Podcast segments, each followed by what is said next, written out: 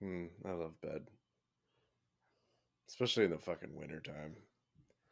Uh, Dog, it I I I see I know the seasonal affective disorder is a real thing, but for real, there's something about just being in bed in the winter. It's just like I will sleep twelve hours. I don't care. Yeah, That's just that's just where I'm at. yeah. And then and and then uh, Nancy Meyers beds just don't look comfortable to sleep in. No, they fucking don't because Nancy Meyers doesn't know what a good goddamn sleep is. Apparently, Well, yeah, like you know, I can't sleep more than four hours. People, come on. come on. Well, come on. I I I will find a way. I hope that's not what I have to look forward to when I'm that age. Jesus. Uh,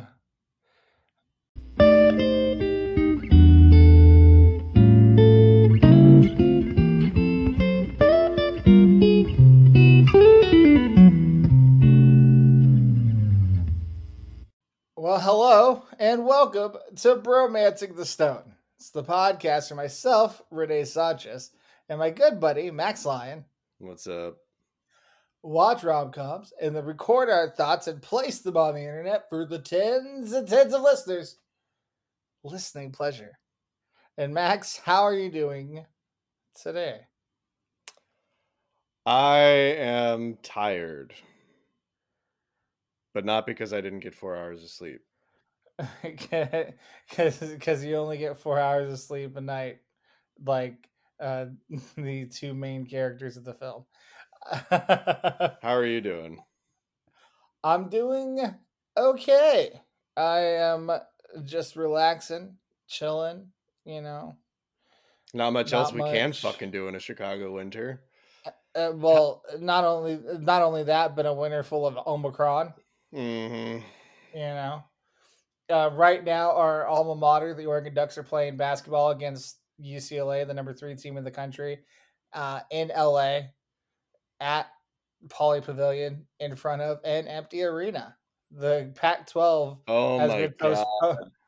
The Pac, like basically the West Coast, call or the Pac-12 conference has been postponed for the last few weeks due, for basketball, and now they've just reinstated basketball for in front of empty arenas. So- Yeah, we are back to that, everyone. Um, you know, but we don't necessarily need to talk about the current state of the world. We I can- want to go back and I want to listen. No, I don't want to listen to every single episode again just to answer this question, but I want to see how many fucking episodes we bitch about COVID. Like when we started this podcast was not a thing. And now it is a significant portion of our podcast that it has been involved with.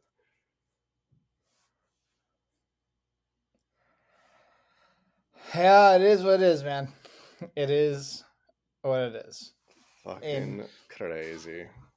You know what? Some people would say something's got to give. And that's the movie we watched today. Yeah, that's a good fucking segue. So something's got to give. Let's get into the stats of this film. Something's got to give is a 2003 American romantic comedy film, written, produced, and directed by Nancy Meyers. She did it all in this one. Um, Oh, It- it fucking shows.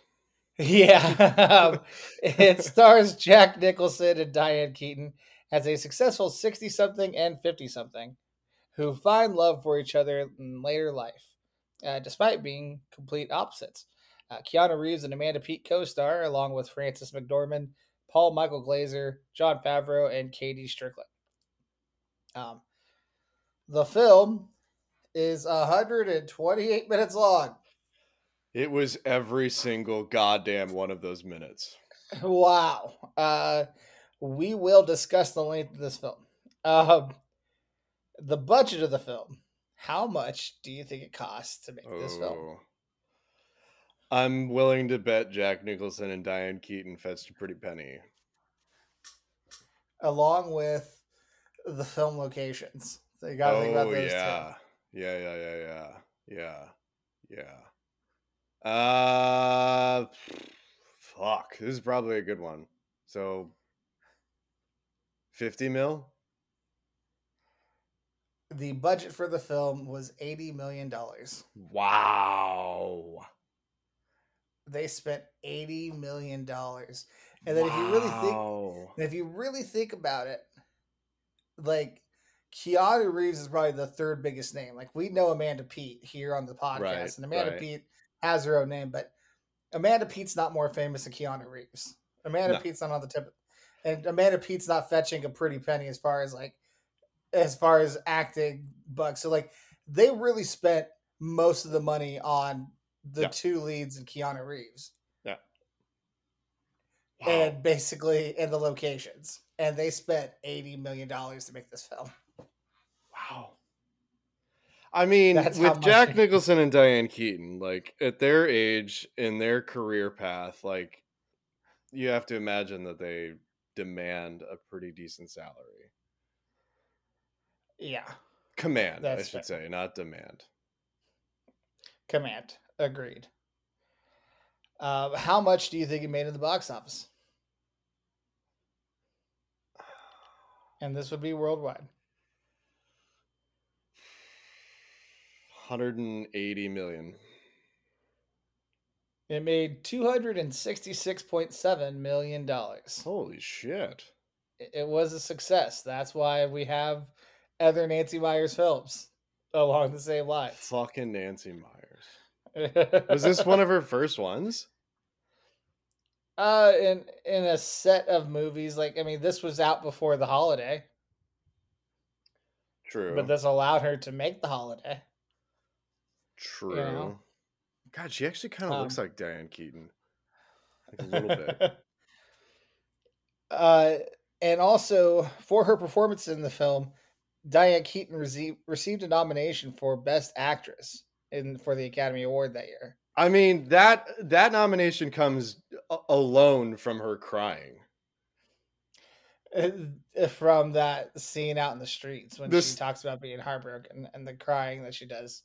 Yeah. the scream crying that she's constantly Yeah. doing for, for like a good 10 15 minute stretch. Um, and then also, uh, uh, Diane Keaton won the Golden Globe for Best Actress for mus- motion picture, comedy, or musical, while Jack Nicholson uh, received a nomination for Best Actor in a motion picture, musical, or comedy at Golden Globe. Um, Mm. but he did not win it. And then there are 173 critic reviews for this film on Rotten Tomatoes. All right. What is the Rotten Tomatoes score for this film? 75%. Not bad. It's 72%. Ooh. So it is a certified fresh film. Um, just on the cusp there, but it's considered fresh. Uh, it's got a 69% rating from 100,000 plus audience ratings. And the critics' consensus is though it occasionally stumbles into sitcom territory, Something's Gotta Give is mostly a smart, funny romantic comedy with sharp performances from Jack Nicholson, Diane Keaton, and Keanu Reeves. I definitely agree with the sharp performances. Yeah. uh, David Ansen of Newsweek, uh, considered a top critic, gave it a fresh rating. Uh, he wrote the movie, which ricochets between farce and poignancy, casts just enough romantic pixie dust to leave you smiling. It's certainly not the last word on the subject, but it's an amiable start. Uh, Hmm. the uh, Antonia Antonia Quirk of the London Evening Standard, also considered a top critic out there in London. Uh, they wrote, "It pays homage to the great pulse of warmth still, 27 years later, being given off by Annie Hall, and Keaton basks in the intention. You can hear the beat of her triumphant heart." Yeah, I can definitely pick up on the Annie Hall bullshit. so yeah, they uh, you know, there's a lot of like, oh, Diane Keaton hasn't been this great in a rom com since Annie Hall, sort of thing. Um, and although there is a, a rating here from Aunt Adrian Hennigan of the BBC.com, so out there in Britain, it wasn't universally liked. Uh, this is a negative review, two out of five. And Adrian wrote, as monotonous and predictable as a pacemaker.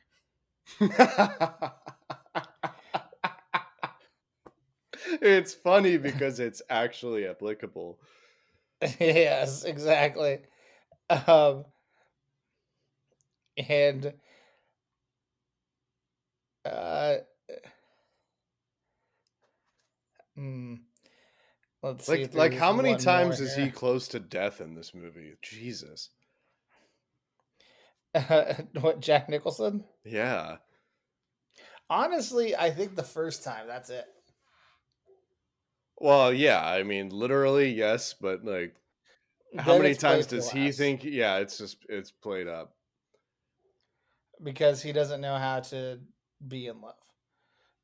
Um, because his heart is broken. Also, exactly. like she's she's supposedly saving his life, and she's giving him like CPR at that scene. She starts giving him chest. Comp- it's not a big deal, but it bothered me. She's giving him chest compressions, and then she gives him mouth to mouth. It's like, what the fuck are you doing? Everybody knows you do mouth to mouth first. Or at least maybe not everybody. I guess not Diane Keaton. um, Victoria Alexander, who writes for movie reviews in Croatian.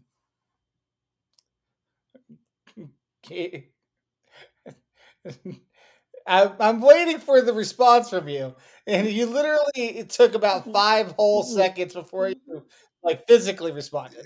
My brain had to physically respond to that. Like, what? Victoria Alexander, a critic for movie reviews in Croatian, wrote this on December 17th of 2003. Keaton apo- Keaton apologizes for growing old, while Nicholson, at a hard one, 67 years old, still expects us to believe 25 year old models think he's hot. Uh, yeah. And I mean, on I'm, top of the, I'm sure there are cons- those those people. But that is considered a positive review somehow. Okay. Um, uh, and then uh, just to kind of give you an idea of what time or time period we are talking about here, guys, Matt Brunson of Creative Loafing gave it a three out of four from when the movie came out in December of 2003. And their review a resplendent love story soiled by an ending that hangs from the rest of the picture as awkwardly as a Florida Chad. Uh, remember when that was a joke? Remember when that was all we had to worry about for elections? Uh, when that was the big the big controversy between oh Gore and Bush. God. So that's how long ago this film came out. We've come a long way, folks. We've come a long yes. way. And also, that critic kind of hit the nail on the head. The ending is atrocious in this film. it is ah, not good. It's not the best the when like when Diane Keaton and Jack Nicholson actually bang, that marks the halfway point of this film. Jesus Christ. Not in most rom coms, that you're probably talking about two thirds of the way through, and then there's going to be some sort of fallout, and then there's going to be a quick resolution, and then right. there's going to be a final right. kiss at the end. Right. Okay. Yeah. That's why I felt like it dragged on for me because I'm just like I'm reading it based on that formula for the rom coms that we're used to watching. Yes. Where it has like, that nice ebb and flow, and it's like Jesus Christ, how much longer can we draw this shit out? And last week we even talked about with Win a Date with Tad Hamilton how it almost felt like they waited really long before they finally like right the, pulled the trigger on it. Where she finally decided to go to LA with Tad and like you know and Tad pulled the whole like Hail Mary three smile or however many smiles she has, yada yada, blah blah blah. Um, but like that whole part, and then Uh, no no no oh sorry no I was I meant when Topher Grace like shares his feelings for her, right? And then he's talking to the dad after that whole fallout, and that happens an hour and 17 into an hour and a half movie. or like there's right. literally like 20 minutes left in the film by the time that that whole thing happened. Here, a whole hour and 5 minutes were left. Oh my god. Between the between when they banged and then they had their awkward like dispatching from each other from the banging all the way to and when they get to the resolution of they should be together. And there were several like ups and downs in between there. It wasn't like the usual formula of the fallout, winning her back, maybe a big speech or a big gesture, the climax, the resolution. It was like falling out, clawing their way back, falling out again, clawing their way back, falling out again, falling out even further, falling out even further, falling out even further. It's like, Jesus Christ, we get it. Would you just get to the fucking ending? We already know they're going to end up together. And are like, and not only that, but just like they keep running into each other. They yeah. keep encounter each other, and then and the, it goes poorly. And it always comes down to the one moment where it's like if you just say the right thing, or mm-hmm. you just if you say how you really feel and are honest, then this whole thing ends, and like you move forward, and, and then it's just. I don't know how to be a boyfriend. All right, cool. Fucking then. Or or what is what does she ask him before she gets in the cab sobbing? Where she's they're they're standing outside the theater, and she asks him something like, uh, you know, do you want to be with me? Are we over? Are we done? Or something like that. And he's like, I don't know. Uh, it's, uh, it's like she phrases it awkwardly because for that how like how like hard she acts in that scene and she acts the hell out of that scene but mm-hmm. also at the same time she's like so into it that like her lines kind of get flubbed up and weird and so she phrases things in a very odd manner where it's like i i don't like you know like there's iconic lines for a reason it's because half of it is they're usually written that way right. and they're written in a way that they're easily memorable. And the way that she was delivering these lines, it felt like she was just like, I, I remember the gist of the line that was written for me, so I'm going to say it this way, and it kind of comes out like almost Yoda speak, and it's just like I, I what'd she say? Probably because not... it was a Nancy Meyers script. exactly, because she wrote it, produced it, and directed it and it's like everything going on right now is coming from the brain of Nancy Meyers for better and for worse. And what do we say about films mm-hmm. when someone gets all the power? Someone else needs to come in and edit that shit and bring it back down to earth. This is a film that needs to be 100 minutes tops. Yes. Tops. And it could be easily. It could be. We don't need how long did we spend on her play? She writes the play, and then we've got, I would say, a good half hour at least of the rest of the movie where we see him going to the the, the auditions. We see him going to the play when it's finally on stage. We hear about the play several times we're at the theater several times. It's like if this was a standard rom com formula, she would have written a play about what happened between them. he would have gone to the play. And then like opening night they would have kissed behind the curtains as the curtains come up you know that sort of thing. And then that's the climax and that's the end of the movie and we're done. But no we got to have this whole drawn out thing with just the play. And then of course the movie doesn't even end with the play. Then we got to go to paris after that.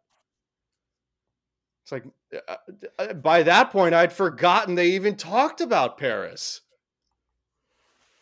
that was like three years earlier in the damn movie So there, there's there's my there's my take on the length of the damn thing. I,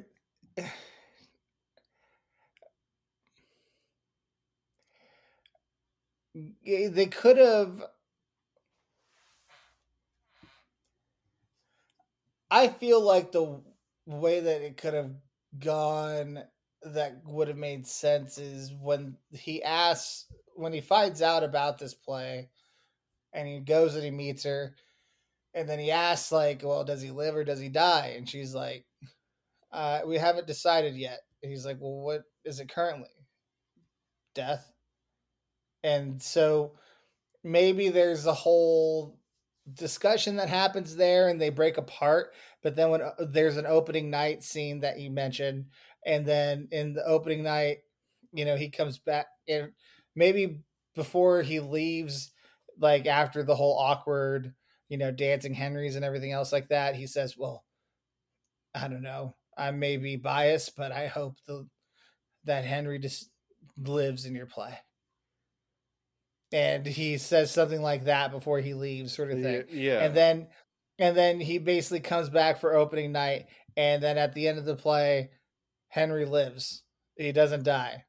And yeah. that's how and that's how he kind of realizes, okay, she still has she right. feels something for me and like i really should go for this sort of thing but instead we get this weird soul searching six month thing that yeah that was fucking weird too i there was it, it's a very the i mean they wrote the character into a corner from jump because they wrote him as such a poon hound. and so right. it's hard to it's hard to like you know redeem him when you write him as such a poon hound. But uh, I, I feel like they could have I, I feel like Nancy could have easily shown us rather than tell us in that instance. Like they if she wanted to show us that he was growing out of that persona that he had developed for so long. She could have built upon scenes like the fact that he comes back into the room after after having sex with her and he comes back in to sleep with her and he does it like in kind of like a humble sheepishly way you know where he's like he's unsure mm-hmm. of what the fuck he's doing but he's giving it a shot he's trying and it's like mm-hmm. immediately we see Diane Keaton's character has had an impact on him already to the point that he's doing something that we've already been told he never does. So already mm. we're getting a glimpse of growth. Whether that's positive growth or negative growth has yet to be seen at that point in the movie, but like we can assume it's positive and we can assume that he's growing. Like shit like that could have been done. We don't need a whole like synopsis of his six month sojourn across the country to go see of all of all of his exes and make peace with all of them just to prove that he's grown and and turned into turned a new leaf that's also like who the fuck does that like i mean the very very rich henry henry Sandburn, i guess i guess uh Sanborn. uh fucking just and then on top of that, just Keanu Reeves is the most is supposedly like the perfect boyfriend slash partner, but also at the same time is in a way. yeah, is, I, is I that Keanu it, outside? yeah, he, like in a way, he's like, but he's also kind of pushy in a way like you know, just like that horn. A little bit, yeah, like that, like that horn. I mean, a little, a little invasive. Eh, because he he calls her and says, "I've waited the standard amount of time," da, da, da, and I was, "Would you meet me at the grill at 8? And it's just like, first off, doesn't say, "Hey, it's Julian, the guy that you went on a date with. How's it going?" Nothing. No, like uh, he yeah. just immediately is just like, oh, you know, second date. Just like he's so confident in his ability because he's a really, you know, attractive doctor, and it's like you you have a right to be that confident, sir. But at the same time, like you are quite pushy, and that is quite the turn off, I would say. Um, and especially when someone is not sure of their feelings for you, like uh, yes. uh, say Erica, the fucking man, the girls whose affection you're fighting for, which and is obvious in the way that she kisses him. Like Jesus, yes, and dude, he, read the room. But then he chases her and keeps chasing her and keeps fighting for it. And guess what? It led you all the way to fucking Paris, where you spent a shit ton of money probably for you guys to stay together, only for her to end up in the arms of an old dude whose life you saved from a heart attack because because you are a fuckboy who doesn't read signs. I don't know if he's a fuck boy, but he's just he's an idiot. He acted like, he hey he act when you act like a fuck boy, you put yourself in fuck boy category, and he acted like a fuck boy by not reading the signs and also being really pushy. Uh, okay, I don't think that's fuck boy, but he's just kind of for someone who is so smart. He's the dumbest smart person of a lot of rom coms that we've seen. Like, what the fuck? I man? would, yeah, I would agree. It, it, like, and there's a lot of people who like when they talk about this film, they talk about how great Keanu Reeves is in this film. Oh my god, she's really so perfect. I've heard girls talk about that. Oh like, my god, and it's just like y'all are kind of dumb. like, just let's look at it this way here.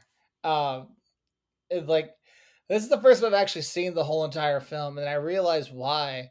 It's because I never wanted to sit for two minutes, two hours. Uh, yeah. And when, it, and when, it, comes on, and when it comes on cable, there's so many goddamn commercials. It ends up being a three-hour thing. Oh, it's like yeah. I'm not sitting for three hours here. Also, okay, after all of that shit that he's gone through, Keanu Reeves' character, uh, uh, only to have it end with oh, you're still in love with him. I'm just going to go back to my hotel room. And that's that. Like, after all of that, all of that chasing her down, all of that pursuing her, all of the work that you've put into it up to this point, you just bow out magically, silently, gracefully, like nothing well, fucking he happened. Saw, he saw them and he knew. Get your head out of your ass, Nancy. Get your fucking head out of your ass. What guy does that? Like, what guy is just gonna be like, oh fuck, you know, she well, loves you. She loves someone else. I guess I'll just go back to my beautiful Parisian hotel and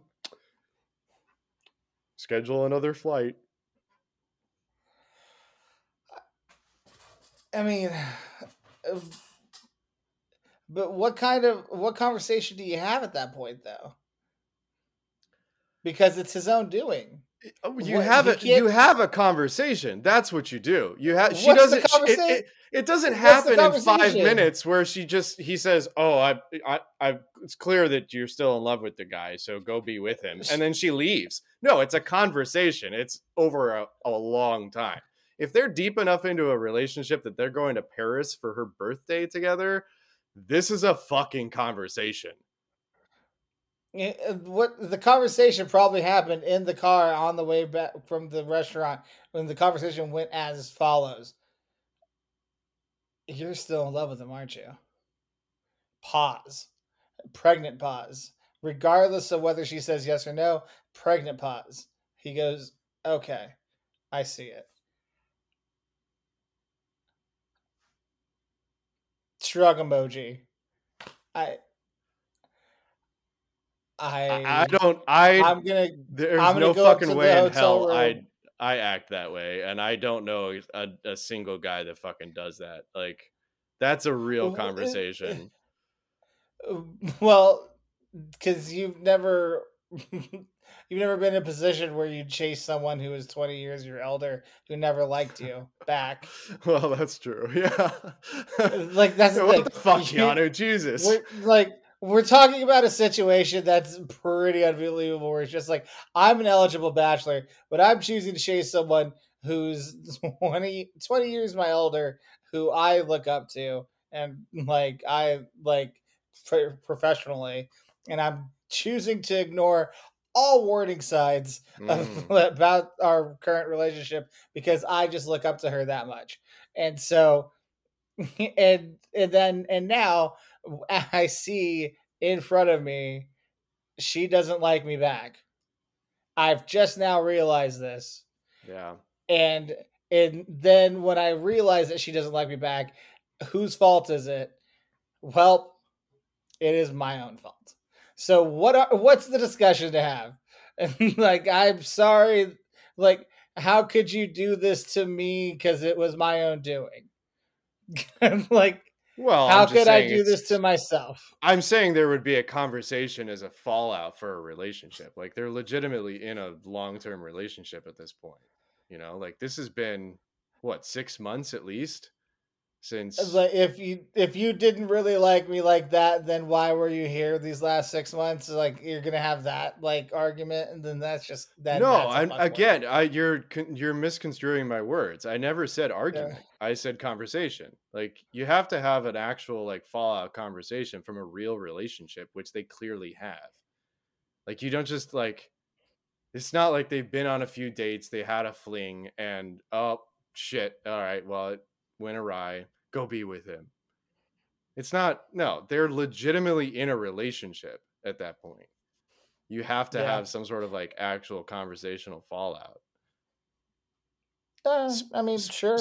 Splitting hairs at Sure, I- this point, since like yeah, it's there's a lot of other shit about the movie that is Yeah. just fucking ass It- backwards too. It's just another. Yeah, example it's semantics. I just have no idea what the details of that conversation would be. like, just me personally, based off of his behavior and decisions in the film. like, I'm just like, what does that conversation entail? that Yeah. that would be interesting to me. Um. Anyway, so then there's Amanda Peet's character. She finally gets told by her, her mom, "Hey, don't guard yourself." And then she met someone, got married, and knocked up all within six months. Uh, yeah. Hey, you know, when you find love, man, it just wraps She's you up. she's three months pregnant by the time we see her after six months. So that means she met someone at the beginning of six months, got Yeah. married real quick. real quick, like within, I would assume, three months. But I Mhm. guess it doesn't technically have to be. But she either way, she got pregnant within three months, and she got married. That's still pretty damn It- fast. It reminds me of the mo- the before trilogy, the before sunrise, before sunset, before midnight trilogy, um, which technically could be considered rom coms. We could technically do those three for this podcast at some point, um, but it's with Ethan Hawke and Julie Delpy. Um, not to you know give too much away, but then in the third movie before midnight they have twins and the twins are about the age between the second movie and the third movie and so um yeah and so basically they talk about how like the quote unquote honeymoon period that they had was not very long before they had kids all of a sudden i just feel like you know when you when you end up in a situation where all of a sudden you have to be parents and co-parent and you never really had that honeymoon phase that's uh Yeah. that's a tough break that's also me, uh, noted non-kid fan. not a fan of taking care of kids. Yeah. I'm not a fan of children in general. um, eligible bachelor, uh, Renee Sanchez says he doesn't like kids. Uh, anyway, no. Hey, there's plenty so, of ladies out there that don't that don't need that.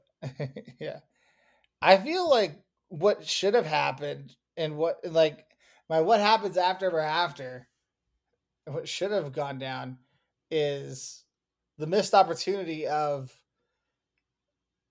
Julian getting with Erica's sister. Yes. Frances McDormand. I was convinced that was going to happen. At the farm stand, there were some serious yes. vibes. Yes. There were some serious vibes. Yes. And those vibes with a Z, those vibes should have been explored. And so I feel like where, that's an after credit scene that needed to happen at least. That's where my what happens after after goes to is that they find some other way to end this film other than this weird fucking six month excursion thing and and everything else. And they have Frances McDormand and Julian get together. And she just rides into the sunset. um, they fuck on a strawberry stand. Yeah. Uh, you know, but for everything that we're complaining about, there's also. I, I will say this. I do enjoy the I like that they created this uh, that this was a, a you know a, a slightly unique way of showcasing finding love uh, uh, like at, at an advanced age. I liked um, the uniqueness of that yes. Yeah you know like that is a rom-com where it was just like what jack nicholson says at the very end of the film where he's just like i'm 63 and i'm in love for the first time and it was just like hearing that was just kind of like a oh shit that's mm that's unique. That's different. Right. That's definitely something. Um, you know, funny that he finally found the words on his fifth attempt at the end of this film. Was it only five? like, Jesus. I, I I'm totally I was just making up a number. It could have been more or less. I don't know. Uh but like it, it, it just but at the same time, just the way that there's that, there's also how, you know, when she when Diane Keaton admits that she's heartbroken and she's like, This is the first time, you know, I've ever felt this, you know, and she's like and she's just like she happy that she had and... yeah, she, that she had had it sort of thing, but she realized, you know, how painful she she's getting the pain part of it. Mm. But like at the same time, just there you know, the the whole portrayal of love, the feeling of love, along with the fact that it could happen at such an advanced age, I thought was cool. Um, especially and, to have two leads that were polar opposites in terms of experience, like that, and and on top of that, just having in in just in real life two leads you could act like that two leads like that could act capable, their asses off like two capable very leads. capable actors yes and so you know kudos to I, I, mean kudos to jack nicholson for like going into this that was my that was my hesitancy was like jack nicholson as a fucking lead in a rom-com well, as good as it gets, which came out in '97, and he won. I think he won an Academy Award for that. Um, that was kind of the. Oh, I never the other like. Well, that was that's technically a rom com as well, so that one's a unique rom com. Um, Google does maybe... list it as a rom dram, but. Yeah, there you go. But we've done rom drams for this podcast. We could do that's that true. one too. Anyway, um, but yeah, I mean he he had a little experience as far as like in this type of role at this point. And I guess it, it kind of shows because going into it, like, I mean, it took me a good hour to warm up to him, which, you know, thank God the movie's two hours long because it gave me plenty of time. But it was like a um Viagra pill. it took a while. Um, it took a while. Just don't, just don't combine it with uh, any drip IVs. Nitroglycerin. Um, yeah, is that a real thing? Do do I, I do people actually so. get nitroglycerin? I don't know. That does it. That's the shit that we make TNT out of, right? I don't know. I'm, I'm not a doctor. Sure, I'm pretty sure that toxic Keanu. Fucking Keanu. Wow. Yeah, I mean, like maybe that's what their conversation was about after he realized. All right, well, did you have any questions? Is nitroglycerin in TNT? No, actually, you know. you you giving me a drip IV of fucking dynamite? when combined with Viagra, you can go boom. boom, boom, boom, boom. Um, for for all the scientists out there, or lack of scientists, I should say, yeah. it is actually uh, common use to treat chest pain in its oral form. Ugh. Well, there you go. When used rectally, it can be used to treat pain caused by tears in the skin. What the? F- I didn't. That's shit I didn't need to know. Google. Like, why would you even include that? Just in case you know you sit in something or you do the splits wrong. um, and nonetheless, uh, so as far as uh, the kiss of the film, we've got a couple. I think the kiss of the film is after they come in from the rain on the beach. Henry and uh, Erica when they're playing the song, you know, uh, "I Only Have Eyes for You," mm. and they there's the pan there's the window where like they're lighting candles and then they pan over one and immediately they're like in each other's arms mm-hmm. and then they kiss there. That's that was my favorite kiss of the film by them. And she says sorry. Um, yeah, or whatever. Um, I liked that, and kids the, with the music and with the lighting, it all just worked in this almost like eerie, unique, dreamy way. It was just like this moment in time where it's like it's completely middle of the day, but it's so rain cloudy and dark outside that it feels like it's nighttime. Mm-hmm. But it's mm-hmm. only like, eh, but at that time it's probably like 3 p.m. in the summer. Mm-hmm. And so it's a summer rainstorm. It's just everything about that moment is unique and different. And to you know decide to just like drop a first kiss into a first bang seeing it like uh, into all of that sort of thing it just all that that's that's definitely a poignant thing. I, well I th- this is this is where I have to give Nancy. You give it a B. Yeah.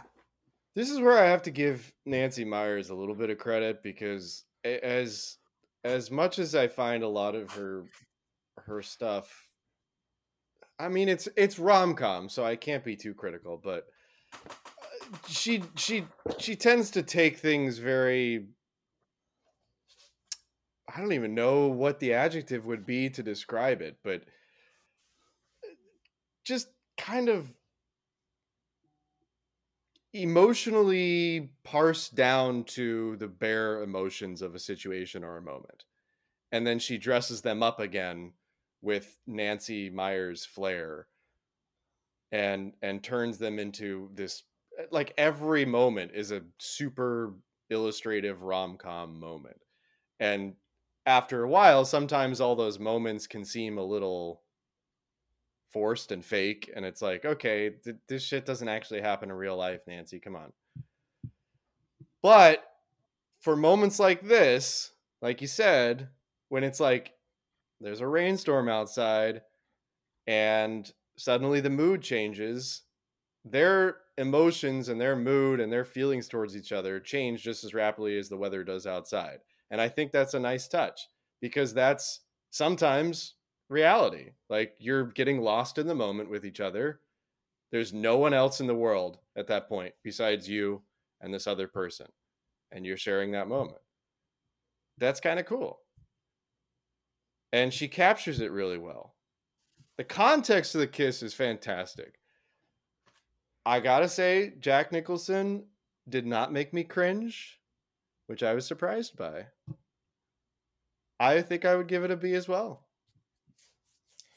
And one thing I will say is when he tells her you're beautiful, and when he says, "Open your open eyes your so I eyes," know he can hear me.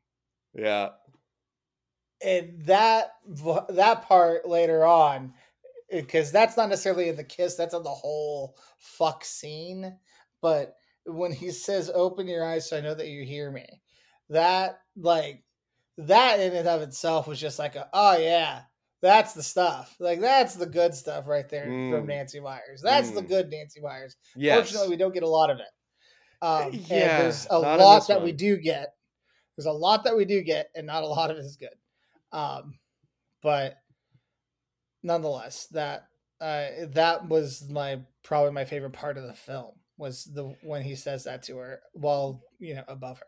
Well, because that that whole entire it's not a scene anymore, but that whole I don't know chapter, I guess, where mm-hmm. they've got the they've got the beach scene, we've got the rainstorm, we got the kiss, we've got intimacy, then we've got sleeping together that whole chapter that plays out is a pretty big portion of the only chemistry we really do get to see between the two of them like actual kind of like cute romantic like fuck yeah i'm getting on board with this shit romance the rest of the movie is a lot of like conflict, honestly, between the two of them. And maybe not, maybe conflict is an extreme word for it, but you know what I mean? Like problems, obstacles, whatever. And it's like, yeah, mm-hmm. okay, I, I get that, that. Yeah, you can make the argument that that's part of life too. But for a rom com and for a Nancy Meyers rom com, there isn't as much romantic chemistry on screen we don't get to see a lot of like dynamic between them except for like the build up to it where she's taking care of him and her daughter's there and still kind of dating him and then they they they finally this is just, and that's where the, just having someone to help with the writing would have yep. been yep. you know yep. helpful because there's the whole awkward part where she's got to break up with him but oh, it was almost like he broke up with me. Like he's anyway. Anyway, it's you're free to. It's like and just, uh, yeah, it's just, it's just, weird. So it's much convoluted weird. stuff, and it's just like, can you get anyone to help you write the script? Just anyone, just to just say, hey, this is a little much. We don't need this detail. We don't need that detail. Parse hey, this shit this. down. All of a sudden, all of a sudden, this movie's an hour and forty-eight minutes. Okay, cool. Oh, we still don't have an ending. Uh, we should probably write an ending in here. Um, let's have them go to Paris. Because remember that one time they talked about it in like minute 15? Well, that was always going to be the end. Uh, that was obviously like where they wanted to go, but they didn't know how to get there. And they well, that's the obvious. Way. Jesus. Um, so, along all these lines, I will say for my verdict that there's still bits that were entertaining. Yeah, it, it, was still Diane Keaton and Jack Nicholson. It, I, I, I would say see it once. I, I, I would say fuck it. I, I would still say fuck it. I don't think it was bad enough to kill. But yeah. It could have been. I think it's just frustrating because it could have been even better than it was. Yes, it and could have been so okay. much better than it was. Yeah, this is this is a ugh, this is a fuck for me as well. But this is a this is an awkward fuck. This is a fuck that's as awkward as Keanu Reeves's relationship with Diane Keaton. like this is just if it's on if it's on TV and you got nothing else to do and you this is this is for me this is throw it on. If this is on TV. Don't watch it because it's commercials. Gonna be long as fuck. yeah, that's true too. But I mean, like, don't don't spend money on it. Don't. But if you're just looking for something on Amazon Prime and you see it on there and you can't find anything else, feel free to put it on the background. Yeah, yeah, yeah on a rainy Sunday that you're going to take a nap on anyway. So, um, but for now, uh, you can find our socials. The show's uh, Instagram is at Bromancing the Stone Podcast, and that's all one word together, Bromancing the Stone Podcast. And you can find our Twitter at Bro the Stone Pod, and that's B R O T H E S T O N E P O D. You can find me on Twitter at Supermarket Sweep without the E in super, so that's S U P R Market Sweep. And then you can find my Instagram at Relusa88, and that's R E L U S A 88. And then also uh, have a music podcast with my sister Rebecca uh, called We Watched Our MTV.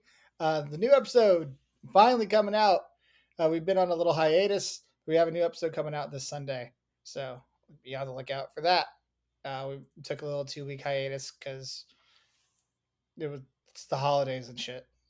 and makes uh, sense to me. You know, it is what it is. So, uh, then Max. On Instagram, you can find me at the Lyonhearted, which is T H E period L Y O N H E A R T E D. Booyakasha. And now, Max, it is your turn to choose the next film that we will review.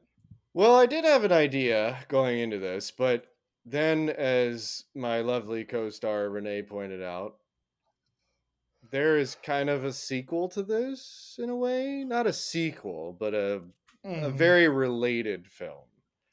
That I mean, just in keeping with the theme of our entire fucking podcast, it makes only sense that we kind of keep continuing the trend. And if I'm not mm-hmm. mistaken, it too is a fucking Nancy Meyers film. That is correct. God damn it. All right. Well, let's do it. Next week, like my relationship with Nancy Meyers, it's complicated. It's complicated. So we will continue on down this road, uh, this time with Alec Baldwin and Meryl Streep and uh, Steve Martin as well. Uh, oh, Steve Martin's will, in it? Steve Martin is in it. So, nice. uh, yeah, so we will be watching It's Complicated next week. But until then, for the tens and tens of listeners, we love y'all. And we thank you for giving us a listen today and wherever you may be. And we wish you the very best. Love you guys. Adios.